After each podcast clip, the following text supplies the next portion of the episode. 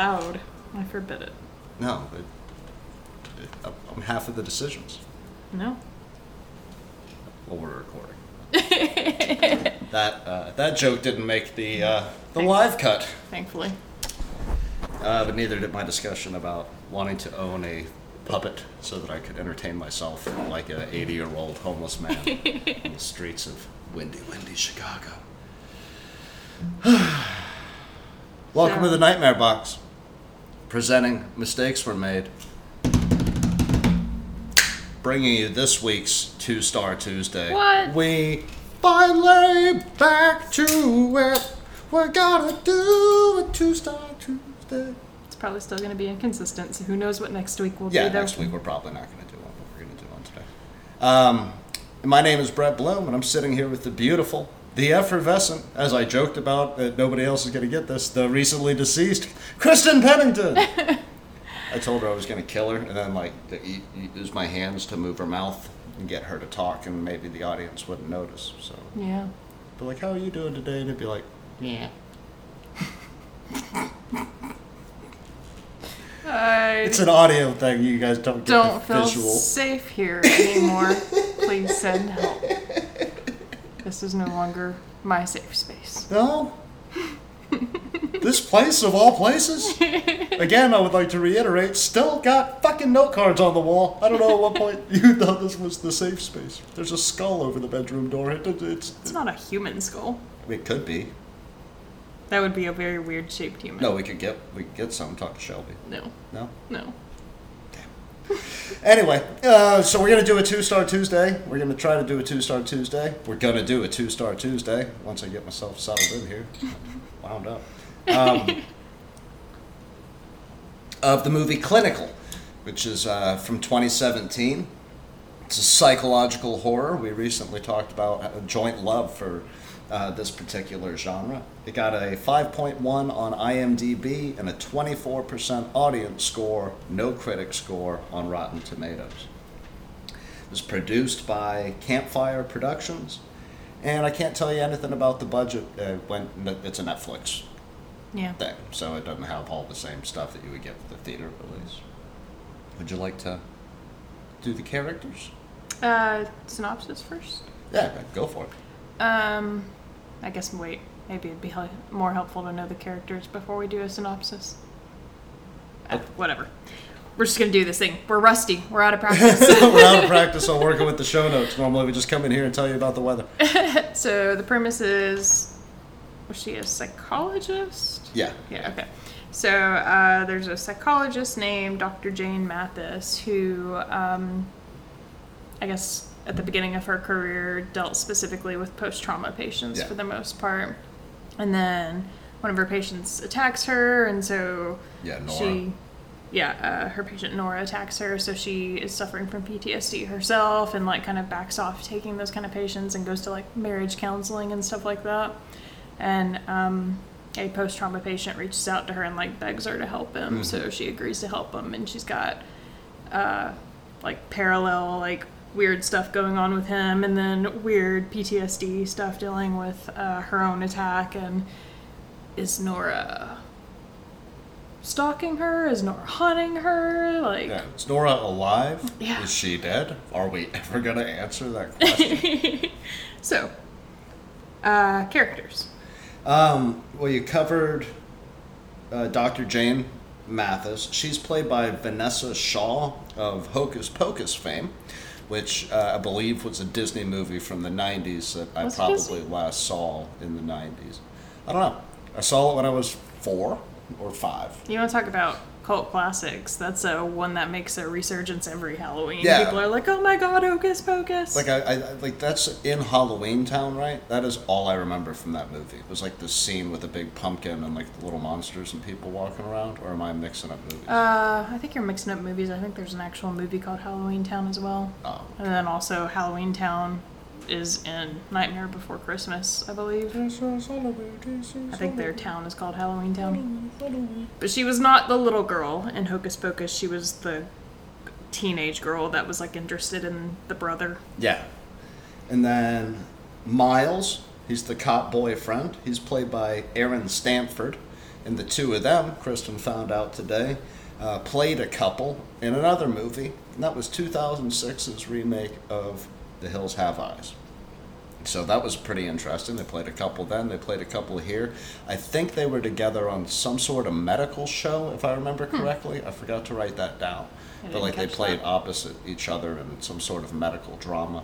Um, almost everybody in this movie had big TV roles at some point, Yeah. or minor TV roles, or big TV, big, big, big roles on minor shows, you know, that sort of thing. Yeah, these none of these actors, for the most part, were people who had, you know, like a small IMDb history. All of them had done quite a bit. Yeah, they're all working actors and stuff. And then we got Nora. She's the little girl who slits her throat. Um, Alex, who's played by Kevin Rahm. Uh, he was in the Bates Motel. For those of you that are familiar with the Bates Motel show, which personally love that show, big big fan. Uh, he played the millionaire guy who owned the Hunters Club, and here he plays Nora's father. He's got the scars all over his face, and he's uh, Jane's main patient. And then you've got Terry, and that's Jane's shrink, and Clara, and that's Jane's friend, and everybody else is complete cardboard. So we Some don't of these people are too, though. so, oh yeah, most of these people. Like, the, all you really need to know is Jane, Nora, and Alex, and we'll get you all the way through here. I have one tiny piece of trivia that I wrote down because I had a, like two pieces of trivia on IMDb that weren't really interesting. Um, but I just dug around, like looking up the crew and stuff, and discovered this, um, which I feel like will become relevant when we get to the bad. So the director of this film's name is Alistair Legrand, I believe is mm-hmm. how you pronounce it. He was also credited as one of the writers, and there was one other writer credited that I did not write down, but both of them have only ever been credited on IMDb for writing three films, and they share the same three films with each other. So they've never, they've not had a diverse group of people to work. Yeah. they work with each other. Yeah, but you really. I would say frequently, but they've only done three things. Yeah, and that- they've only done them with each other. You know, like you can't develop your own voice solely with one other person. It's one of the main reasons why we got into this. I love working with you, but bringing other people in to help with the script or help you with whatever you're having to do on the film side of things blends that up. And if we could, you know, get a good rotation. Hint, hint, send me a fucking email. Um, if we could get a good rotation of uh, other creatives who were interested in helping out and working on different kinds of projects, we would thus build our own toolboxes. Yeah, because other other about. people have their own unique styles, Yeah. so you kind of learn from each other and Mhm. incorporate new techniques and stuff. But on to the good. On to the good. What do you got? Um, probably my favorite thing about this movie, and I think 24%, which th- that was not a small number of people that had rated it on uh, Rotten Tomatoes. That was like 213 reviews, I think, Mhm. if I'm remembering right. So, quite a few people um, reviewed it on Rotten Tomatoes, and I think 24% is a little low, if I'm being honest. Um, maybe not quite the 5.1 that IMDb gave it, but I, I would have rated it higher. Like, I think it was a relatively, for the most part, well done film. And uh, one of my That's my great. I'll save. I'll say. one of my favorite things about this film was, um, and I know I say this a lot about a lot of our two stars. It was really cinematically well done. It was, for the most part, a very pretty film. Yeah. Um, Brett's a big fan of angles. They had a lot of Dutch angles in this movie, and then just a lot of interesting angles.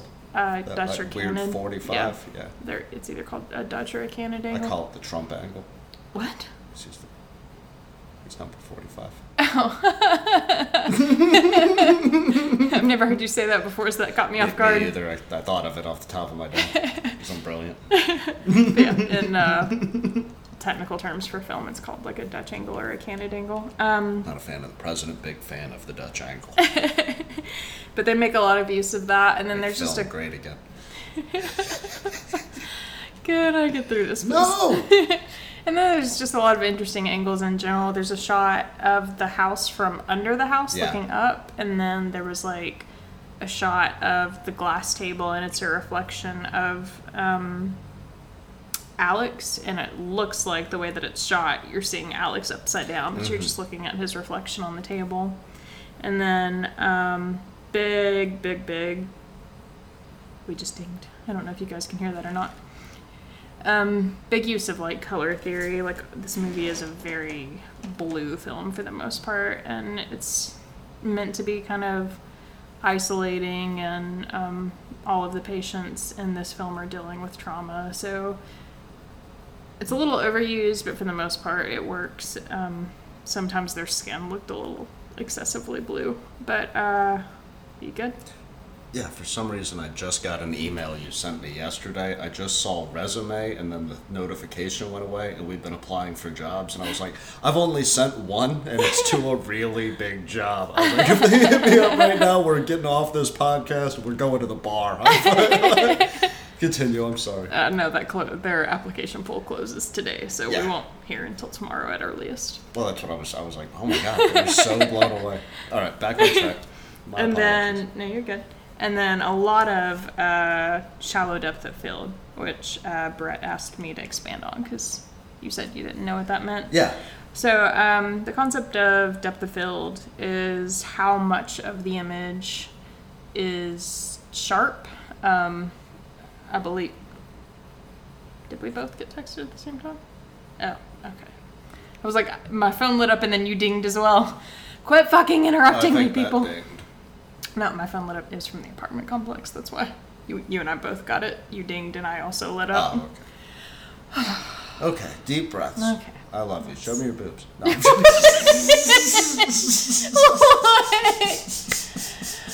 Oh. Okay, we're gonna find a rhythm eventually. It's been a minute. Sorry, guys. We're uh, getting used to this again, and also getting a lot of interruptions. It's a very busy time of life right now for us. Jax hadn't eaten any food, so there's that. There is that, and he does have a full bowl, so it's it might happen later. Okay, focus. Um, Shallow depth. shallow, well, depth of field in general. Depth of field. Shallow depth of field. Shallow depth of field is a particular type of depth of field. Depth of field in general is how much relative sharpness there is in what you're Okay. seeing. So a shallow depth of field is when if you have a person sitting in front of like a pond or whatever and the only thing clearly in focus is the person and the pond and everything else looks very blurry. Does the shot have to be t- like close, or No, can it be like matter. a distant shot and you're like focused in on the one thing? No, it doesn't matter. Okay, um, cool. Depth of field is just how much of the image is sharp. Like they, I think it's technically considered incorrect to say in focus, but um, how much of the image is sharp. So if you, the only thing that is clearly in focus is the person, and the whole scenery is very blurry, that's considered a shallow depth of field. And if everything is very clear and in focus, it's um, I don't, I don't know what the correct term is. Is it? Wide. No, uh, Deep. I don't know if it's like high depth of field. Yeah, deep depth of field. There you go. Thank you. I was like, I don't know why I'm having a hard time remembering is what the the, proper opposite of shallow. shallow? yeah, deep depth of field. Yeah, find you a writer. Get that person in your life. Got a- got a thesaurus in my head. I'm screaming at people on the subway. It blanked on me as soon as I like went to say it. I was like, "Fuck! What is the opposite?" yeah, deep depth of field is whenever most of the image is you know sharper in focus or whatever. So uh, I won't go crazy into depth about how you achieve that, um, but one of the main ways you can achieve that is fucking with your camera's aperture. So this is where it gets confusing and it takes a minute to get used to. So aperture is like on a number scale, and I'm Yeah. not going to go into the number scale because that's a whole another discussion. But the larger the number, Mm-hmm. the lower the depth of field. So when you have a big number, you have a shallow depth of field. And when you have a small number, you have a deep depth of It's like field. the pH scale. yeah. So it's it's basically the opposite. So it's kind of a thing you have to like get used to because it like your aperture We've- to Tim. We've fucked with that in the woods when I stabbed my hand. Mm-hmm. We were trying to get the the feet sway to like come in and out of focus Yeah. or whatever. It So, was. yeah, that was so yeah, that's field. aperture type stuff. Which there are different ways you can achieve that. But aperture, like if you know nothing about this and you're trying to learn, is the easiest way to manipulate your depth of field, and it affects how um, wide open the lens is. So Okay. the bigger the number, The the, tighter the, the shot. tighter the uh, lens is closed, so your depth of field is more shallow. Okay. The smaller the number, the wider the lens is open. So you get more in focus, and it affects how much light your camera sees as well. So it'll affect how bright or dark your image Okay. looks. So you got to kind of find like a healthy It's medium. kind of like how your eyes dilate and stuff like Mm-hmm. Yeah, that. like literally same concept. So yeah, they use a lot of stuff like that, and my one piece of advice there is it's done really well, but it's a little overplayed. Like whenever we did the dolls, um, and we sent it off to be reviewed, uh, one of the comments that we got back from the the guys that did like a review of it was um, that the music was tense at points where nothing tense was happening. Yeah. and you know it, it, it's just a weird moment to add it like just trying to make the whole film tense for no reason. And this movie honestly in my opinion did that a bit excessively as well like there would be like shots they of her use that aperture switch to. well, lot, it was mostly with the angles. They did a lot of weird Okay. angles, and like um, Dutch angles are typically used to create a sense of unease because it doesn't look natural. No, when we shoot, like when we switch jobs and do that movie, uh, I'm shooting the entire thing at a 45 degree angle, Well- and you're gonna feel like you're constantly sliding off your couch. Well, when you overplay that, it, it like it no longer has. I'm the not gonna cut to any other shot. I'm gonna line it up perfectly at 45 degrees. There's even gonna be black corners because you could just tell that I filmed it straight up and then turned it on its ass. But yeah, whenever you, you overuse those kind of features, they lose their effect a bit. Like I think I remember there being a shot where she was like just sitting on her French porch and Yeah. French porch, front porch. Sorry, I'm still Thinking about amped. What? No. Uh, front porch, and it was a, a Dutch angle, and like nothing was going on. Yeah. And I think the music was even a little tense, and nothing was going on. And it's like, okay, you're like playing it up a bit. And I didn't write his name down either, but the cinematographer for this uh, movie also worked on Push, if anybody remembers that. I don't remember what year it came out because I didn't write that down either, but it had uh, Chris Evans, Camilla Belle, Dakota Fanning, like quite a few. Yeah. I think. Uh, oh my God, his name just left me. the actor that uses motherfucker in every other sentence. Samuel L. Yes. Jackson.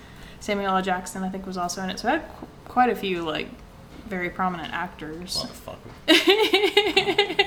and it ended up like they left it open for a sequel, and I think it ended up kind of being a flop of a film. And I remember I didn't dislike it. I actually thought it was an alright film, but it wasn't like outstanding. But thinking at the time, there was a lot of weird, excessively used like techniques like Yeah. that. Like they, I think they did like lens flares a lot, and I think he like fucked with the depth of field a lot in that movie too. So he does it well. But he's like the M Night Shyamalan of the that job for right now.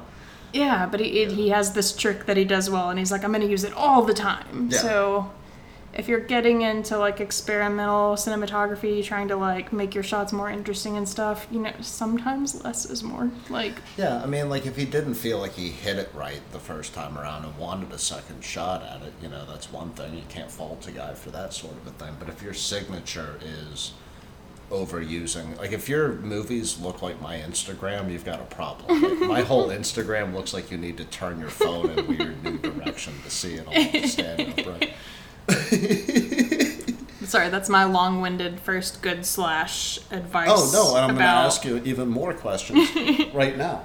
Um, my first good is the flow to the editing. Like they're like this is one of the first films that we've watched together where the editing flowed like it, it, it they jumped from scene to scene without like jerking us out of the you know scene that we were in. Like scenes almost seemed to walk into each other or fall into one another.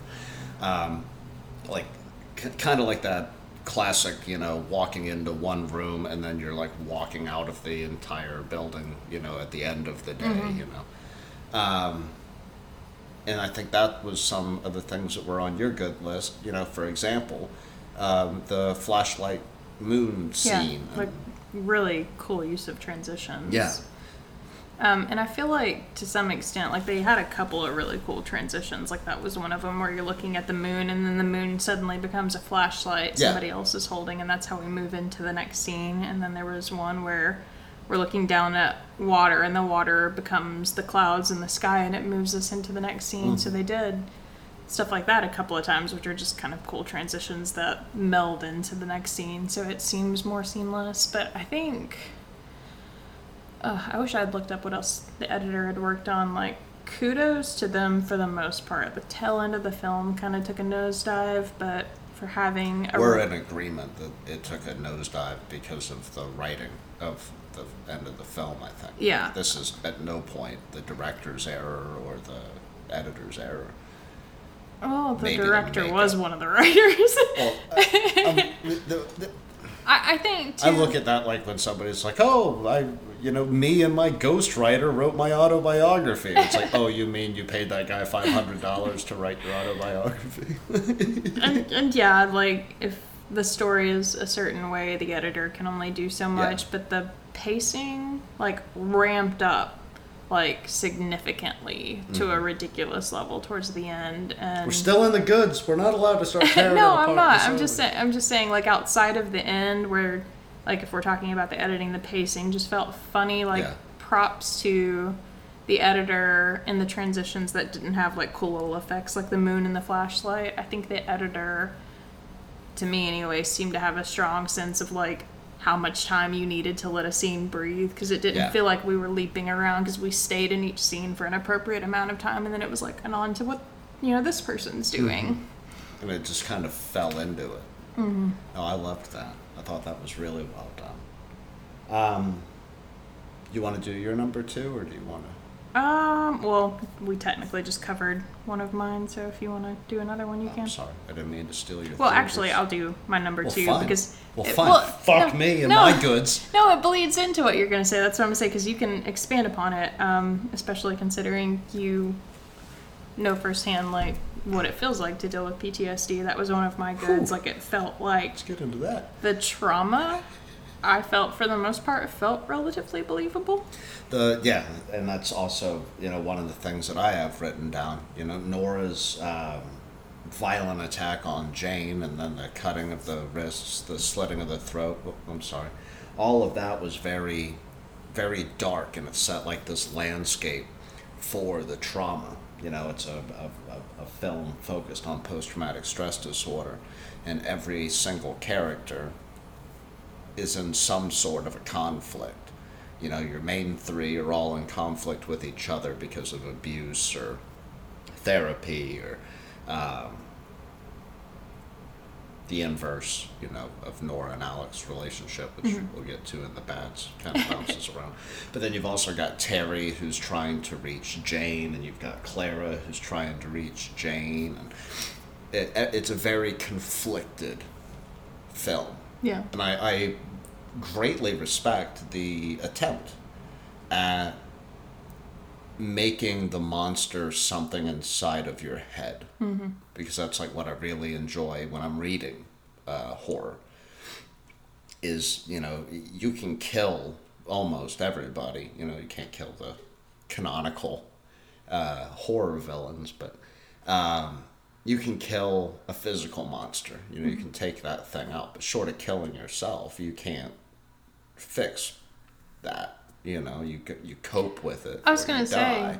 but in a horror film if that's the monster you have been invited to witness the madness that you know i I've listen. I've never had a twelve-year-old girl cut her throat and then fucking try to stab me Oh, to death. she was 12. I think Never she was been older. through anything like that, but and I've not been through things that I'm sure a lot of you guys, you know, have uh, have been through. But I know what it feels like to feel alien inside of your own head and not be able to trust it. You know, I get that feeling. I've left carts in grocery stores. I've walked out of restaurants. no, I've done I've, I've, I've, done all of those types of things. Um, but we'll get to it in the bads. Is uh, where they fucked up post traumatic stress disorder. Um, on the flip side, though, of the literal trauma, I like that they made some attempt to show the actual coping with it. Like um, she does the breathing exercise with Alex Yeah. whenever he's having a panic attack, and then we kind of see like her struggling with her own like ability to go to sleep and stuff at night. So like I liked Well- that it wasn't just. I'm freaking out and seeing all these things I shouldn't be seeing, and we're all just like spiraling downhill. Like there was like a small measure of like, how do we cope with this thing we're dealing with? Yeah, and what I thought was really well done that I didn't write down was that first therapy meeting. I've been to, I've, I've had seven or eight therapists. Like, uh, I've had so many shrinks, I've forgotten how many fucking shrinks I've, I've been in and out of therapy since I was like 19. So I've uh, been, been through the ringer with them. But that's how it feels. Like you're there, you don't know this person, you don't know if you trust this person enough to open up about what you want to talk about. The whole reason you're there for like the first month, you're not going to talk about it. You're just both going to silently acknowledge that you're there for a reason that you're not going to bring up. You're just going to keep paying this person to get comfortable with this person until Yeah. you can tell this person what's going on happens with every shrink, happens with damn near every patient. If you were open about it, it wouldn't be traumatic. Yeah. So there's, you know, they have to get in there and dick around with your, you know, you to. you Well, I think you have to earn a level of yeah. I was gonna say Yeah. trust to Yeah. open Big someone up in that way. for therapy, by the way. While we're talking about it, if you if you're going through something, go. If you walk out of your first therapist meeting and never go back again, uh, that's a problem because it's going to take time. You have best friends in your life, and uh, most of my best friends I've met because we got in a fist fight. probably probably wouldn't recommend doing that. No, but I'm, I'm, I'm just saying, you know, tr- you are uh, paying for the ability to speak to them, but they make a lot of money because people pay to talk to them. So if your leg was broken, you wouldn't go to the guy down the street to try to put your leg back together. You'd go to a fucking hospital where they specialize in leg health. Although when I broke my toe, I did just bandage that myself. Well, like things like that, yeah. But like if I was getting, if I had a, a little girl try to stab me to death, I might go, you know, seek some mental health options. So um, don't try to handle it all on your lonesome. Reach out when you need help. So that's my little note on that. Now I get to get uncomfortable. Hand me another good. Let's we'll, we'll dive into PTSD slowly throughout this because we're gonna revisit it again on the other side of this. um, while we're still kind of in that vein, um, the sleep paralysis scenes were all super cool. Like Fucking fan though. not particularly because um, Vinessa's acting was like spectacular on them. Like uh, I read a review today where it said Mara. Yeah. I couldn't remember what the other movie was where we dealt with sleep paralysis. Um, the actress in Mara, like I was like when she like got all tense and couldn't move, I was like, okay, like she's selling it. It looks believable, and not that the actress in this did a bad job. The focus just wasn't really on her. You'd see her kind of open her eyes, and then we'd move into what was happening in the room, and um, yeah, kick-ass effect, which might have been my favorite shot in the whole film, where the ceiling fan in her bedroom is spinning, and then the fan stops, but the shadow of the fan keeps That was moving. fucking wild. Like that was uh, my favorite shot, I think, in the whole film. Like pause the movie. We were both like, "Did that just fucking happen?" And then I'd like go back and rewatch it. I was like, "That's fucking insane." it's such a no. It's such an interesting detail because like it doesn't like build music and then the fan stops. It's just you're watching this fan spin and you're like, "Oh, they'll fade to black. They'll wake up the next morning. They'll bring the sun in. They'll you know pull the sun out." And it's just like in the in the background. God damn, that was fucking brilliant. And there's a cool, which the fan was way cooler, but there's a cool shot later in the film where um, Jane is on her couch and has like an episode again, and she manages to get her leg to move and kicks over a lamp that's next to the couch. And um, Nora is in the room, and Nora's kind of drifting in and out of the lamplight, Yeah. and it was a kind of a cool little shot too. That was some. Uh, they they did some brilliant things there. Um, my third thing here, I've got, uh, or fourth, I guess, because we we. Yep, fourth. Um, I like that Jane none of the other characters do it. but uh, Jane changes under the circumstances. So, like, she's a different person with her shrink Terry than she is with her friend Clara when they go out jogging, and she is with Alex when she's a therapist. Like, you get to see her as the one in control dealing with Alex because she's the therapist. The medium, where it's like, is she going to be okay because she's talking so clinically, she's not opening up to her therapist. And then when she's with her friend, it's almost like she's the one who needs the support. So, like, you get to see different stages Yeah. of her character, which you don't normally get to see in a horror film. Normally, they're just scared shitless, you know? there's And no there's- shift in mood. Unfortunate lack of development there, but you see a Mm-hmm. little bit of like that vulnerability with her boyfriend. Like something happens Yeah. and she asks him if he'll stay the night with her. So yeah, like that is kind of interesting to see. Because I mean that's real life. Like Yeah, I, I, I wouldn't. creates a real character. Yeah, I wouldn't talk to somebody at work the same way that I would talk to you. Yeah. So like that was nice that they paid attention to that level of detail. Uh, yeah, right, sweetheart. yeah. Okay. Why? You seem very tense. I'm sorry. I love you. I love you more. You, you sure you're okay? Right. So, your next good is? Uh, I really liked the black and white scenes. Um, I feel like it's kind of hard to pull off black and white successfully because Yeah. you really kind of have to nail the lighting since there's no color. So like you gotta have like a good ratio of like your shadows. And the black and white scenes in general were very pretty, but then also there's like a scene where one of the characters has blood all over his face and um like a little Sin City-ish, like you mentioned, but Yeah. really cool. No, I really enjoyed those, and yeah, that was my only real comment on them. Was that they were they were very Sin City, like the um, what do you call it? Uh, hyper color. Is that the right Pigmentation? I don't know. I don't know what word you're going for. Technicolor? Like almost a Technicolor red during the car crash scene. Mm-hmm. Um, yeah.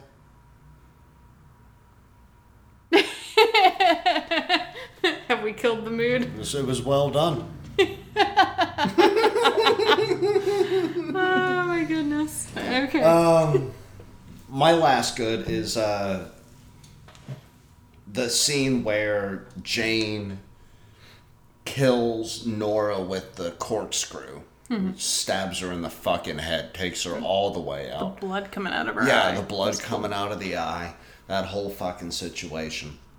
And then she gets to the therapist office and they show her the security footage of her stabbing her boyfriend in the dome.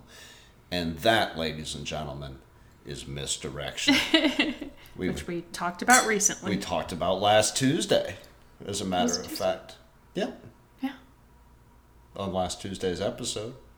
Pulling the Wow, curtain you have- aside, we record these on Wednesdays and Sundays, and Yeah, but- out a week later. Oh, that's the one that came out on Monday. You're right. Yeah, mm. because I accidentally released it early. Because mistakes were made. Cheers.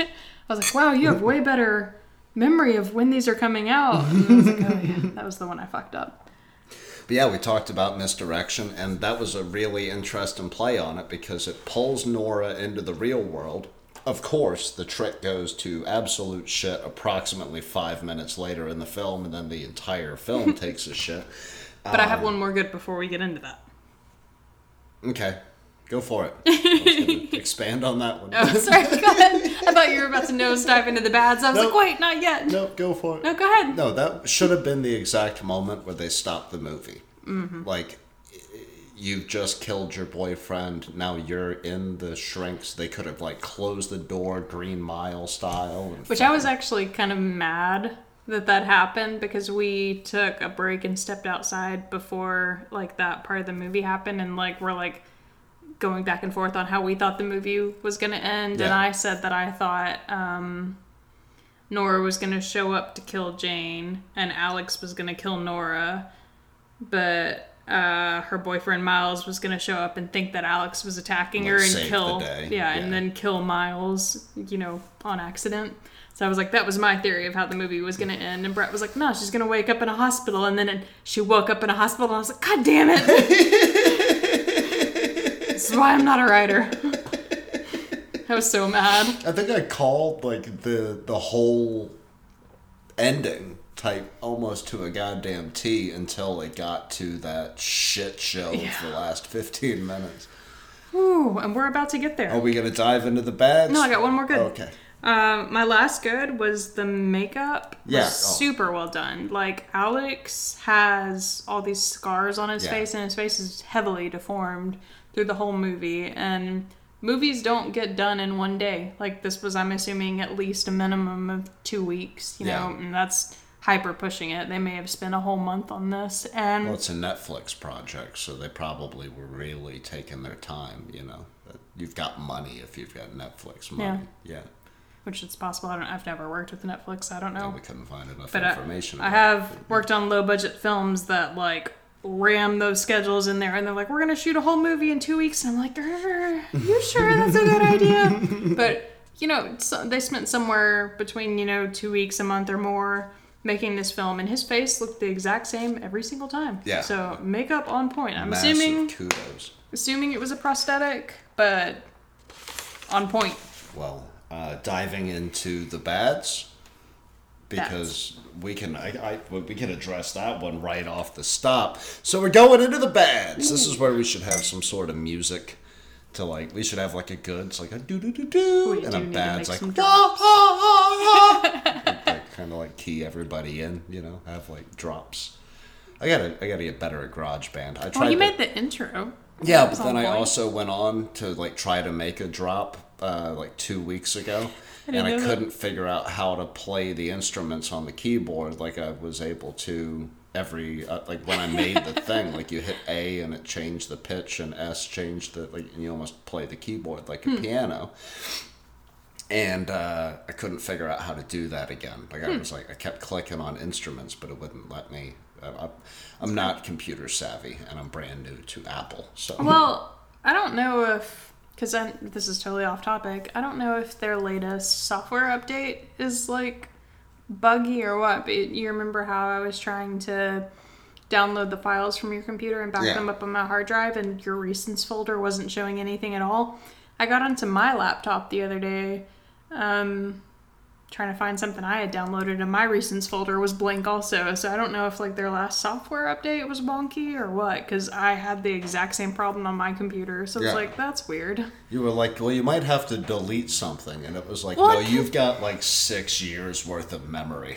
It kept saying for some reason under all your files, it just had the words out of space, and I was like, oh, If I filled up a MacBook in six months, you know how fucking proud I'd well, you, I did check your computer like when we were trying to figure that out, and you have used about half the memory. so in another six months, you're gonna need to offload some of that. Just retire it, buy another No, one. you have. They make hard drives for a reason. I don't. You keep literally everything on there. Like I don't keep any of the show files on my Have I ever told you about the one time I tried to uh, upload my entire iTunes um, catalog to my old HP? Uh-uh. It took four days. days. Did it hold all of it? thousands upon thousands of songs. Just it, it, it held all of it, and then it never worked right again. Like it got physically heavier. I don't think that's how that works, but So diving into the bads, we'll start off with the the big issue of what happens to the beautiful prosthetic that is Oh, uh, God. Alex's Yeah. face. go ahead. it Yeah. comes off like a cheap mask at the end gets all pulled off because he's got skin grafts and i don't know if you work in a hospital and i know people who've had skin grafts um, it doesn't all come off in one piece No, it's part of your It's flesh skin. after that. Yeah. like she sinks her nails in, and instead of just clawing out the chunk where her nails are, literally rips his whole face off. Like it would make sense if he had had stitches like along, you know, like the seams still, but this is like a fully integrated skin graft. Weird that it's also carved up now that I think about it that if he had skin graft surgery it would be a little more even. Oh, but yeah. I think I think it was supposed to be like scarred looking. like where he got the muscle cut out underneath, maybe. I don't know. I don't know enough about skin grafts, but I know if I grabbed you by the cheek with enough force to pull off your skin, I'm not going to be able to evenly pull off your entire face. Which, speaking of which, that wasn't something that I wrote down, but just while we're on that topic, um, I don't work in. She like uses it to brace her fall. She's like going out the window and is like, "This will slow me down," and it does. It's like a small bungee cord that just like Um, I do work in a hospital, but I don't work in plastics, so I don't know whether or not this is actually commonplace. So if you are listening and you ever had your face ripped off Well, by an angry you have any better understanding of plastic surgery than I do, um, they mentioned that he got a face transplant in this film. Like a donor donated oh, his face. full face. Uh, when we were going over it, it read skin graft, and I thought it was a. a N- No, like in the film, they they say that he got on a donor list and literally got a face transplant. Like he is wearing somebody else's face in this film, and I have always been under the impression that other person also have their face cut all to shit by a 14 year old with a piece of fucking Christmas ornament? Or is it like. I have always been under the impression that if you get a skin graft, they pull it from your own body because your body won't reject Yeah. your own skin. So my understanding is they take from the meatier areas of your body where you have that spare skin to give up, like the back of your thigh your ass, you know, place like or places I've like that. seen facial transplant. I've never heard anybody say Yeah. they got a face I- I transplant. think I saw it like in a BBC article about this thing, and I think it was in India, but it was an attempted suicide, and it attempted like blew her whole face like right off her head with a shotgun. And um, they took a dead woman's face and put it on her face. I've never heard that before. Yeah, like I've only heard of one instance of this, and Alex is like not in a financial position to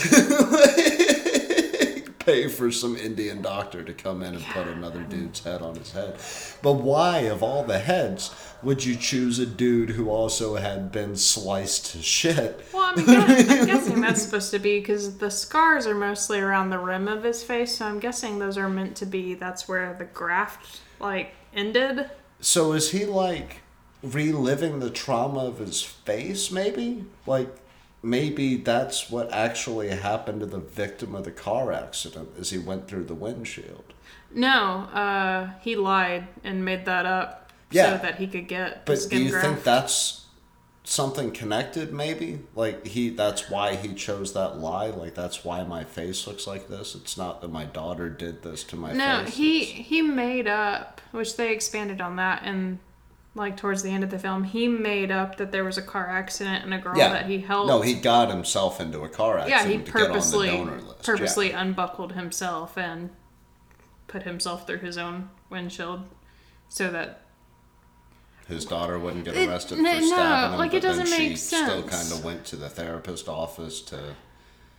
well it doesn't make sense he he says he did that so that he could get the transplant but i think your daughter attacking you and fucking up your face people would still be like oh like you still need you know something done skin with your grafts. face Yeah, your whole head's fucked up. But, like- you can't punch out a fourteen-year-old. But like the thing that doesn't make sense If I if I had a fourteen-year-old daughter or however old she was, and she came at me with a knife, I I I can see myself getting stuck once or twice, but that much. At some point, you're punching your kid. But the thing that doesn't make sense, which granted they don't show the aftermath of him face planting his windshield after he unbuckles his seatbelt, so his face was probably significantly more fucked up. And let's not even bother, you know, expanding the fact that holy fuck brain trauma. He's Yeah. probably at this point a vegetable because he runs head on into a semi. Let's just gloss over all of that. But like in they show him cut up from what his daughter did to him. And he literally like all the scars he has on his face throughout the movie are all the places he has cuts where his daughter fucked up his face and like to me, like that wasn't a bad enough injury to be like, we got to replace your whole face. It's like we got to you can stitch drive, you up. drive to the fucking hospital. Go to the ER. Say I got attacked by some Got crazy mugged. homeless fucking dude, and then like you're, you're actively driving, bro. And like to me, like those injuries were, I mean, severe. Like you got to patch those up, but those were let's stitch you closed Yeah. injuries. Like not let's transplant your face injuries. No, I've So- been stabbed twice. I got stitched up once. And the the one here is uh, nowhere near as bad as anything that was going on in that dude's face, and that was just gauze and some fucking neosporin. Yeah, it's it's weird. It's. Uh, anyway, was there? Did you? I feel like when we were at the the diner, you had something else attached to that. Was that the only point on that one? Um, If it was, it's fine. I'm just, I maybe just. yeah, no, just that it comes. Oh, oh, yeah. The bigger issue, right? So, like, the face is one whole thing. Uh, she stabbed him in the jugular. Oh yeah, that's right. and uh, that means that you're gonna die. Not a medical doctor. Uh, fast as fuck. He comes You up- are going to bleed out in the next three heartbeats. You've got no time. This dude spends the whole last ten minutes of the film running around, like holding on to his jugular vein, blood streaming to the point where it's like dripping off of his shoes. Yeah, he comes Still up the fighting everybody. and his pants leg is completely soaked in his own Yeah. blood. Like it's not just oh, it got on my shirt. Like it's literally No, it's like you're him. dying of a art like not artillery, uh, artery, you know, cut. Like this, he's got his whole left side of his bloodstream fucking shut down. And what finally he's kills him spurting is through his fingers. He gets hit his- in the head with a baseball bat. Which knocks him out, which means that he can't hold on to the wound and is apparently still heartbeat bleeding out of the side of his fucking neck, and then gets killed when his face gets ripped off. And the thing that's crazy is while he's bleeding out of his neck, he like tells her That he's able to talk at all is Yeah. ridiculous. Like, he- the he- fact that he didn't just immediately go start and choking on die his own blood. is like he tells her, you know, he's gonna torture her to death. sprinkler of blood running around the apartment. Like, what the fuck are you doing, bro?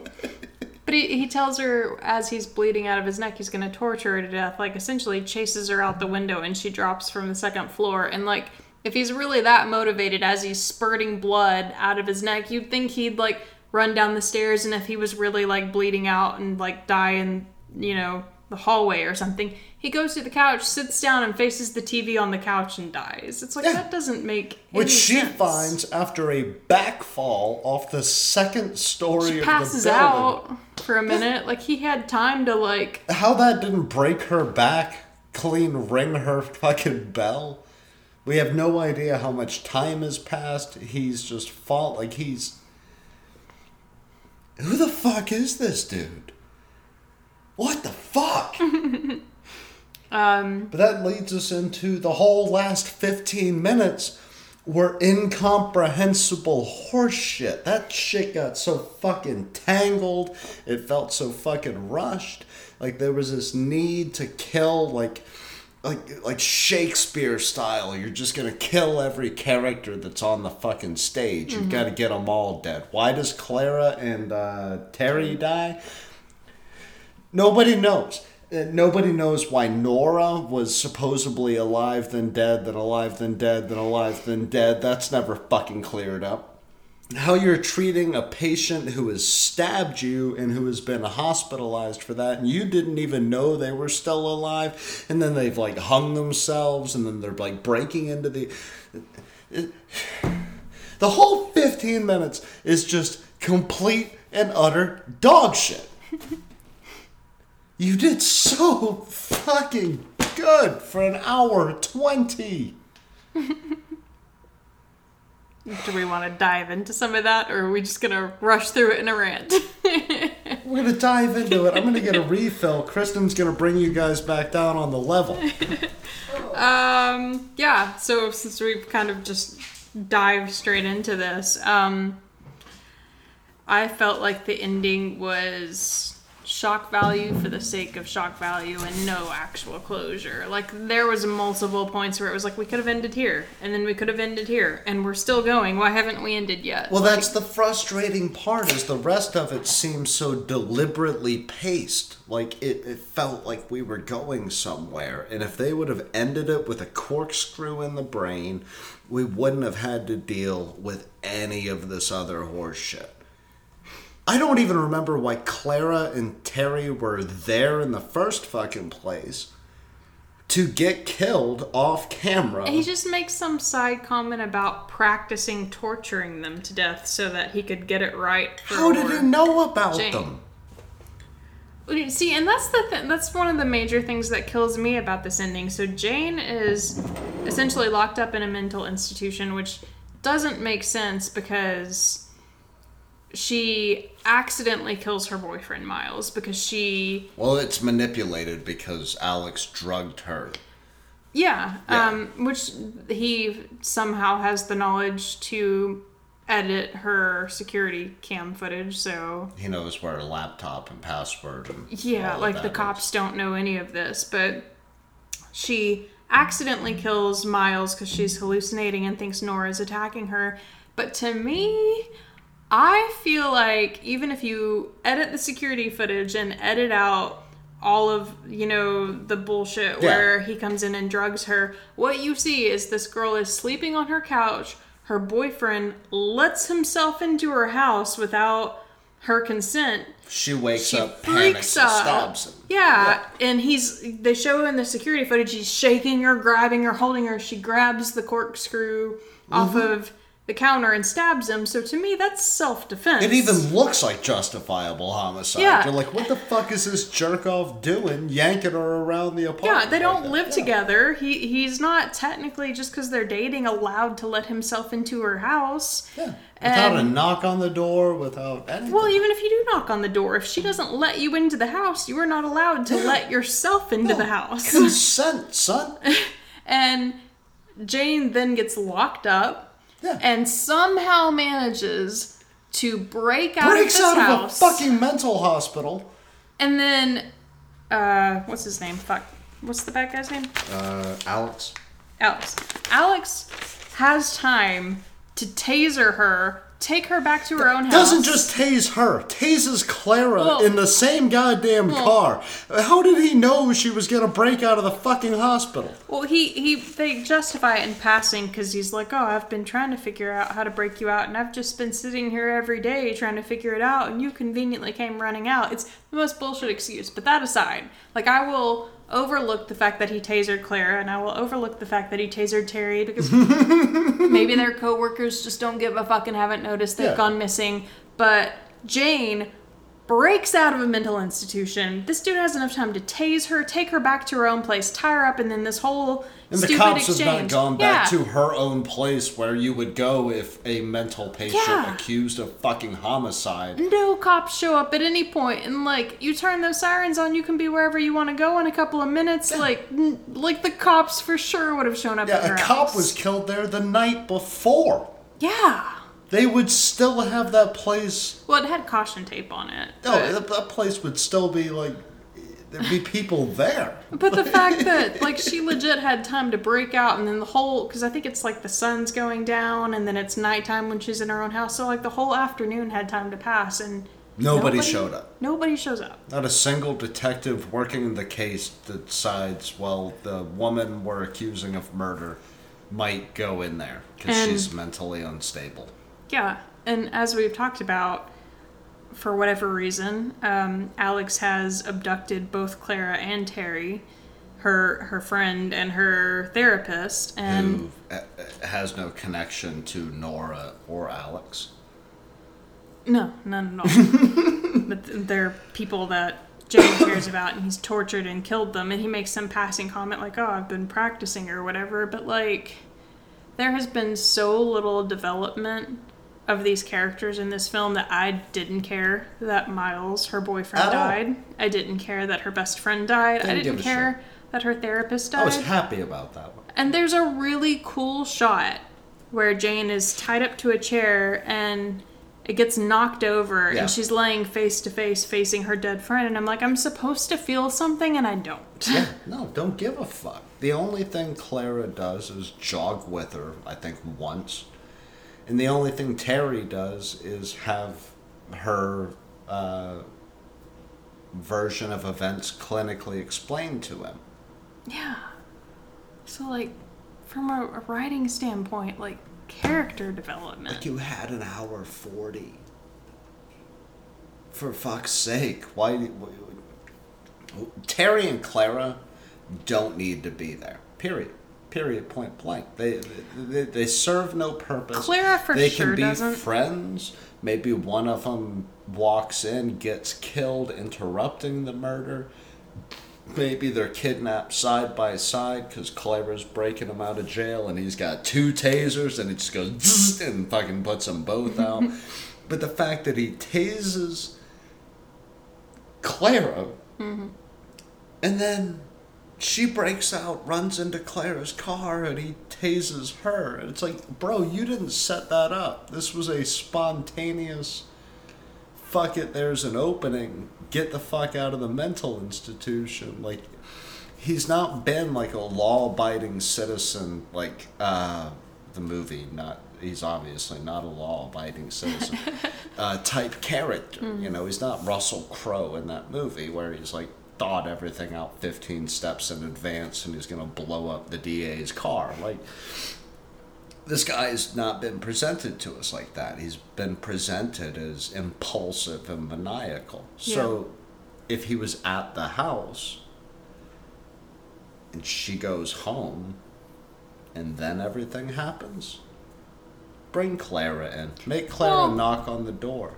I think Clara for sure didn't need to be there, but like you could have had room to like expand on Terry. Like Terry goes to see her after she's, you know, put in this institution and he's one of the people that's like trying to like figure the situation They all out. work together in the same building, which Let- is supposedly the fucking hospital that they all work in. expand. Like Terry's one of the people that's like sort of to some extent trying to figure out whether or not she's gonna be committed or like what's gonna happen to her. So like he could have kidnapped Terry, taken Terry back to the house and been torturing Terry to be like, how do I get to her? Like Yeah. how do we get her out of here? Like you could have like expanded something on that so then you still get the shock value of her finding the dead body of someone she cares about because they imply that her and Terry are friends. Like Terry offers for her to come stay with him because all this shit's been happening. So there could have been like some moment of seeing like Terry suffering and Terry being like, I'm not gonna help you, go fuck yourself or whatever, you know, like they could have played some of that up a bit and then still had this dramatic moment of her being like, Oh my god, you killed this man and I'm gonna die too. Like there was like those bodies were just there for bodies. A hundred percent. It doesn't make any fucking sense. Like you just wanted to create this violent ending, and the violent ending is the worst part of the whole film. You've not set me forth for a violent ending. It's a movie about trauma. And that's that's the curious The weirdest thing, and this is what we were talking about earlier, right? Like the craziest shit. And I think it's on your list. It's not on mine, so my apologies if I'm stealing it. Um, you've been attacked supposedly in your home. We don't know. It looks a lot like an office. Keep treating it like a home. Um, but you've been attacked by a patient, and then you start taking patients in. He breaks into your house and is standing in your living room when you come home. And at no point do you ever close the fucking window. Yeah, and they lead you to believe Nora is no longer alive for like a good first half hour or more of the She film. cut her throat, she cut her wrists. Yeah, like you you think for a large chunk at the beginning of the film that Nora is actually dead, and then come to find out Nora's alive. Nora's been institutionalized this whole time, and then this doesn't make any sense. Somebody stops paying the bills and Nora gets released, which that's not how that works at all. No. Like if you're under investigation Considered- for homicide or Well, if you're considered homicide. unstable, you're institutionalized, period, regardless of whether or not somebody's paying for it. So, um, the bills stop getting paid and Nora gets released, even though she's not safe to be in society. And um, we finally realize, oh shit, Nora's actually alive. Maybe like all these times she's hallucinating Nora. Nora's actually been breaking into her house. And she keeps staying at her house. She puts in a security system but doesn't lock the doors, doesn't lock the windows doesn't go buy a firearm. doesn't go stay with her friend Yeah. or anything, even though she says she's going to. Doesn't go stay with her boyfriend, who's a cop, like or Doesn't have, have, him the cop stay with stay her. with her like every night. You know. Yeah, like uh, for someone who's experienced this extreme trauma, it's a very unrealistic portrayal very- of how they yeah. would act. Therapy is very well done, and the attempt at PTSD, I get it and I can understand it.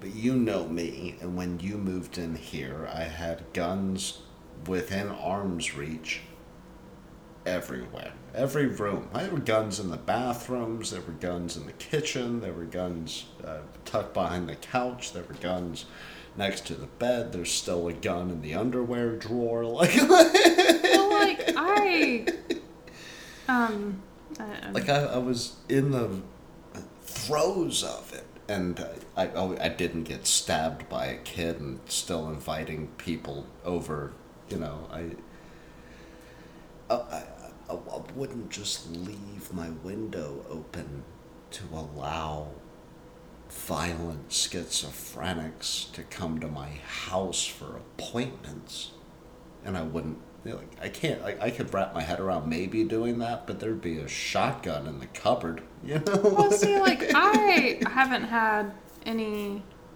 personal experience with like extreme PTSD. I've had PTSD on a. well, I think everybody has it. It's a thing that we don't talk about often enough. Well, I'm just saying to the level mm-hmm. of you got slit open by some girl with a random hunk of glass she just conveniently has. Like Yeah. I have never experienced trauma on that level. So like my uh, personal experience with PTSD has been significantly more low key than that. But I, I have like experienced that feeling of like panic and anxiety and um, like struggled like when I was in like the worst of it with like feeling safe going out of my own front door. And like even here like I've, I've gotten past that. Like I feel fine being out in public. I'm fine being in crowded situations. But when I'm at home like we have two deadbolts on both of our doors. And Brett usually only locks one of them and I almost always go back behind him and lock the second one even though I know it's not necessary. I'm like no I want both of those locks locked. I know I'm double certified for active shooter. I'm, very good with. know. pistol. I'm, I'm not. I'm not saying like I feel unsafe if it's not locked, but I'm like there are two locks there. I'm locking them both. so like I like it's not realistic that she would leave her front door No, unlocked like, and her windows wide when open. we had a person pull into the apartment, and I made you go get the rifle out of the back room, not to take Mm-hmm. outside, but to put on the other side of the door Mm-hmm. because I couldn't sit outside because I didn't know who the fuck that was. And I would be damned if I was not an arm's length away from 30 bullets if that person was there to cause us harm. That's post traumatic stress disorder. It's I don't want to kill anybody, I don't want to fucking hurt anybody, but I want to have the option to where I'm not indefensible. I wouldn't be inviting schizophrenics into my home. Oh, she She's like, a therapist. She's mostly dealing with uh like. But she doesn't point- have a a nine millimeter in the kitchen counter. You know, she's like, well, you know, worst case scenario, I'll back myself up if I need to. You know, Well, at that point in her career, she's mostly dealing with like more domestic therapy type stuff. But yeah, she does start the same. start seeing a dude who at one point in the film breaks into her house and like I He's done it. You still don't have a knife, at least, or a bat. and or, has found bloody footprints on her own uh, like kitchen floor. There's that one scene where there's blood all over her sheets and photos of was it her or Nora? I Yeah. can't even remember. There were photos of some kind on her bed, and her sheets were covered in blood, and she still stays in her own home with the windows open and the front door unlocked. No weapons. Uh, has friends she can stay with. Has a cop boyfriend. Like She I- can go buy a Kimber on a psychologist. well, I mean, even at that level, like I personally don't like firearms, so I wouldn't own a firearm. But like, to literally make no effort to protect yourself, like you But if you've literally are dating a cop. Your own home, you're dating a police officer. I would be like, can I come stay with you for a while? Got a crazy dude that's like broken into your house in the middle of the fucking night. At, at what point do you justify buying a goddamn gun? Like, that's where the PTSD angle more or less falls apart. Like you, you don't need a gun. But I know a lot of people with PTSD don't buy firearms because they don't trust themselves around them. Kudos to you. Um, I trust myself around them. Some days they're the only things I do trust, but I was trained in them very heavily, so I treat them very responsibly. Um, but uh, they all got knives. So they're like, I don't want to have the ability to accidentally shoot somebody, but I want to have the ability to stab somebody if they rush me, you know? And there is one scene too where she picks up one of her kitchen knives and then sets it down and leaves it there. I can't remember which break in that. She keeps having these weird, like it's because it's. a- hallucinations or actual break-ins Yeah. or whatever. It's like kind of foggy on what she's like imagining and what's really happening. But she picks up a knife at one point and then sets it down and walks away from it. It's like Moving on. What's your next bad? Uh, we've covered almost all of them. Like my only, uh, really like last big one is, I mean, we've very clearly hinted at that with all this. Like she's behaving like in really bizarre, erratic, unrealistic ways for someone who's gone through this stuff. But also, at the beginning of the film, she's hanging out in what I'm guessing is her office, making calls to patients at fucking midnight. Yeah, like, that it's was like 11, fucking weird as shit. 11 something at night. Like, Like they show the clock. Yeah, and like the, the it's like doctors. who the fuck is calling their patients who are mentally unstable? You're a woman. You are working domestic cases. You're calling at eleven thirty at night. like I literally work. I mean, like I'm assuming it's an office building. They kind of make it look like it's an office building, but like I literally work in a hospital where you have to have active doctors there at all times. And I will tell you, the day shift doctors are out the building by five. They're not picking up their phone No, until nine the next morning. On the weekends, it's on call doctors. Like they're Yeah. working that regular day shift hours, and then after five, it's somebody else's problem. Like you got night shift doctors that Yeah. are dealing with that shit, and, And why would you doctors. call your patients that late?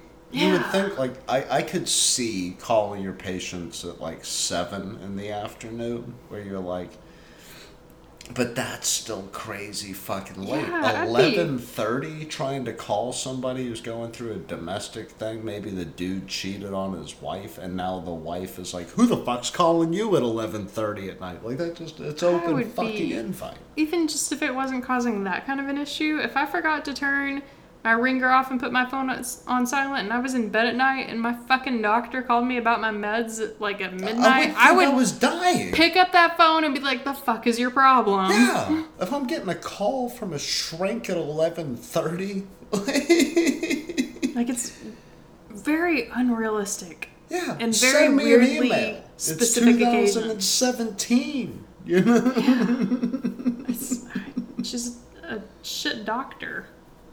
Oh, it, does- it, it, but uh, besides the point where we don't know if the stabbing happened in an office or in a house. We don't know where the fuck office. she got attacked. Well, that's what you brought up, and the Wikipedia said that it was a house. Yeah.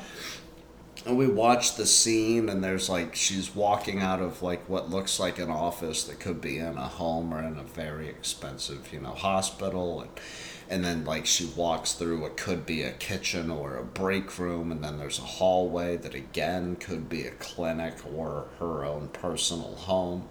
But the opposite shot is all of the plaques on Well, it also door. showed a big office building exterior. Yeah. It wasn't a house, like exterior shot. It was so, like, is she living in the mental health clinic? Like, she's No, I, I think Wikipedia was just get- wrong. I think she was in an office, but that doesn't, especially if it was an office and not a hospital, it doesn't supposedly explain. the same one she got locked up in later in the film.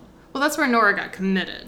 Well, that's where she got committed as well. Yeah, but they don't say that's where the initial incident happened. But that that is one thing that is kind of confusing if you think too much about Security it. is lacking.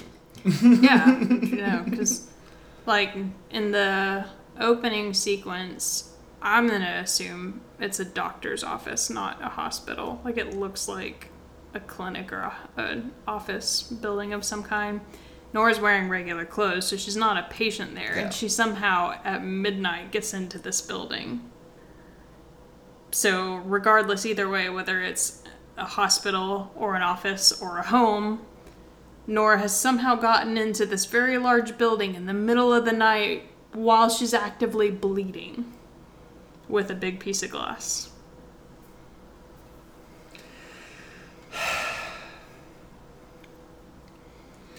You got any more bads? I've got one more bad. Uh, Alex and Nora's relationship is inconsistent to the point where it's fucking confounding. Yeah. He's raping her. She's stabbing him. He's saving her from going to jail. She goes to a mental asylum. He pays the car bills. accident. He pays the bills. He switches identities and then more or less hires her to go back to attack uh, Jane. And then she hangs herself, and he blames Jane for her hanging. Like, it, their relationship should be complex, but it's this weird back and forth where it's like, I know that I, you know, touched your asshole with my finger at a family dinner, but um, would you mind trying to help me harass your therapist? I don't think he hires her. Like to me, it feels a little Stockholmish. Like he's Yeah. like coerced this very like abused kid that he's been molesting her whole life into helping him. But it is bizarre that while his daughter is alive, he's actively trying to sabotage this doctor because his like kind of final statement to Jane is something about like she was perfect and you messed it up and whatever. And like you'd think if he didn't want his daughter locked up, he would have just stopped paying the bills ages ago. And if his daughter is still so like traumatized that she's willing to allow him to be around She's her. cut his face up. well, no, I mean post her having been committed because after she's That's what, I'm, released, that's what I'm saying. That's why it's inconsistent. She tried to kill him. yeah. Yeah. And then she's released and she's somehow, I guess, still like under his thumb enough that she's willing to tolerate being around him. So instead of still trying to weirdly enact this plan to sabotage Jane, you think he'd just go back to molesting her and be like, let's pick back up where we left off, honey? Like, I don't get why he wastes the time that he has with her trying to enact this weird plan. A strange sort of revenge. Yeah. It's like he's blaming Jane for him raping his daughter, and the daughter's blaming both of them, and like he's able to bend his daughter until the point where she kills herself. But again, we don't really get a Nora um, moment to build that character to feel any sympathy for her suicide. Which I would understand post Nora hanging herself and actually legit dying in the film, him wanting to then kill Jane. Like, I would understand that much, but he's enacting this plan to sabotage Jane while Nora's still alive and with him. So it's like, I. Like his whole premise is I'm torturing you because you fucked up this relationship I have with my daughter, and Jane didn't even know he was molesting her, so Jane has no concept of what's going on. Like I'm just medicating your daughter until she can talk to me about her PTSD. Yeah. Why are you blaming me? If you were responsible, you should have come in and like I, I Somebody feel like he just would have like gotten her back out and gone back to molesting her and being this weird little creepy happy Yeah. family like you wouldn't attack the daughter, or not the, The daughter. doctor. You wouldn't attack the doctor. Yeah. So yeah, it doesn't. It all falls apart in the last 15 minutes, ladies and gentlemen. And that's what we've done today. That's not true. These are still valid points. The energy has just gone down. I'm hungry. We're having burgers for dinner, and it's almost seven o'clock at night. So you motherfuckers can go on. All right. Well, uh, do you want to do the plugs? Yeah. Plug away. I'm not even going to. What? Do you want me to That's- quiz Yeah, you? that's out of character. What are we doing on Facebook? Uh, Facebook.com slash Nightmarebox Instagram. Productions. Can I finish it? Jesus Christ. Oh, I'm hitting you with I'm barreling through this last fi- Find us on seconds. Facebook at. Facebook.com slash Nightmare Box Productions. Uh, how about Twitter? That would be at Nightmare Box Pro. Maybe on occasion you could, you know, go see all the uh, Cupid angles. What were they called? Uh, Dutch or Canted? Dutch recanted angles on our Dutch Inst- or Canted. It's two words. You can call Dutch or canted uh, on our Instagram at, Uh, that would be at Nightmare Box Productions. and you can send us an email. Uh, Productions at Gmail. Uh, you can go buy the book at, The Nightmarebox.blog. or you can go watch the dolls on Kristen's YouTube page That would be youtube.com slash Kristen Pennington. and our MySpace. Still don't have one. You're gonna have to get on that shit. I Tom's gonna really be don't. fucking furious. Don't think I will. Not that worried about Tom. He actually sold his stock on MySpace, so Send us an email. Tom is no longer any of your friends. Send us an email. Send us suggestions on any of the uh, DMs on any of those social media pages. Tweet at us. Share it with your friends. If you guys like what you're hearing, we love to have more people that enjoy what we're doing. Uh, we're trying to get to a thousand downloads. We're sitting at damn near 700. And um, when we do that, we get to watch Zombeavers, and I'm definitely wanting to do that before we move. Oh, that's. We're moving soon. Uh, yeah, like, that's not happening. no. So if you know somebody, share it with somebody, and maybe they'll share it with somebody else. And I love you, I love you. And I love you guys. And uh, we'll talk to you mm, the end of the week.